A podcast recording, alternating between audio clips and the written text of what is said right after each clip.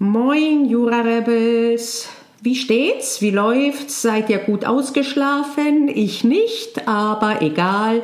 Wen schreckt das schon? Performen muss man trotzdem, beziehungsweise man muss gar nichts, aber es klappt. Heute starte ich ein neues Format innerhalb dieses Podcasts, in dem ich immer wieder Zitate, die mich inspirieren, nenne und auch meine Gedanken dazu. Heute zum Auftakt folgendes Zitat.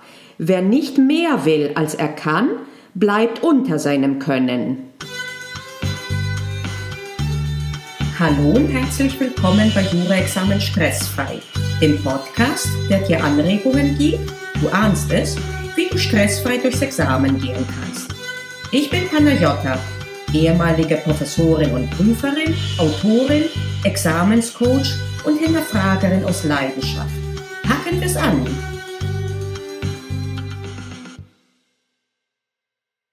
Von wem stammt das? Das ist von Jane Laura Adams.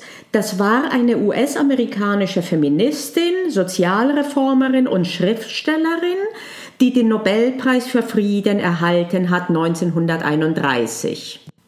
Warum ich diesen äh, Spruch rausgepickt habe? Nun denk mal drüber nach, wie oft du schon mal gesagt hast, ich kann das nicht.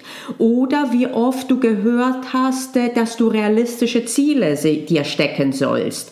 Oder wie oft äh, ganz konkret für dich als Jura-Examenskandidat und Kandidatin du dich gefragt hast, was denn für eine Note realistisch drin ist oder was für ein Beruf drin ist.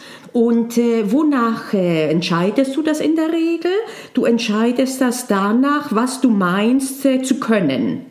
Erinnerst du dich eventuell auch an die Episode, in der ich dich gefragt habe, ob du dein Warum kennst? Da hatte ich dir erzählt, dass ich selten auf meine Frage, was denn ein Examenskandidat oder eine Kandidatin gern nach dem Examen machen würde, eine konkrete Antwort kriege. Und fast immer kriege ich den Disclaimer, ja, das wird auf die Examensnote ankommen. Wenn man jetzt äh, im äh, Geiste dieses äh, Zitats fragen würde, ja, und was willst du denn für eine Examensnote erzielen, dann werden die meisten das nennen, was sie für realistisch halten und insbesondere, was sie bereits in der Vergangenheit erzielt haben als Note. Oft sogar, und das ist besonders tragisch, ein bisschen runtergeschraubt, weil ja das Examen vermeintlich ein derartiges Problem darstellt, dass kaum jemand darin sein Potenzial entfalten kann. Und schwupps bleibst du dann unter deinem wahren Potenzial im Hinblick auf die Note, die du erzielst, aber auch im Hinblick auf den Beruf, den du anstrebst nach dieser Note. Dieser Spruch hat mich wieder daran erinnert, dass man durch eine realistische Denk- und Wünschensweise sein Potenzial nicht entfaltet. Und das ist nicht nur schade, das ist sogar eine volkswirtschaftlich relevante Verschwendung von Ressourcen. Gar nicht zu sprechen von deinem Lebensglück und dem Gefühl, äh, dich zu entwickeln und deine PS auf die Stärke zu bringen. Ich finde, dass das Zitat auf eine pfiffige Art den Unterschied zeigt zwischen Können im Sinne eines statischen Zustandes, was ich jetzt kann, und Können im Sinne eines Potenzials, im Sinne von Entwicklungsmöglichkeiten. Wollen, Zielsetzung haben aber bereits in dem Begriff die Konnotation der Bewegung drin, der Entwicklung, des Weiterkommens. Und äh, das beißt sich, das äh, schließt sich aus mit dem statischen Können, was ich jetzt bereits kann. Also lasst uns alle danach streben, voranzukommen, mehr zu können, als wir jetzt gerade können, uns weiterzuentwickeln, in jedem Bereich unseres Lebens, bei dir gerade sehr relevant auch in der Performance im Staatsexamen. Gebe also bitte nicht auf und sag dir zum Beispiel, ich bin halt schlecht in den mündlichen Prüfungen, damit muss ich leben, sondern sag dir, ich will besser werden in der mündlichen Prüfung.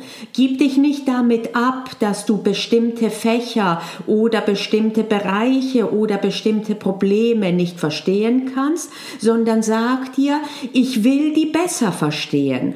Und äh, du kannst durchaus in kleinen Schritten Schritten vorgehen. Für die meisten ist es sogar gar nicht schlecht, in kleinen Schritten vorzugehen. Das ist eine Persönlichkeitsfrage und auch eine Frage, wie gewohnt man ist, äh, sich zu pushen. Am Anfang ist das ganz sicherlich nicht schlecht, einfach ein bisschen mehr zu wollen, als man kann, aber eben auch das immer anzupassen.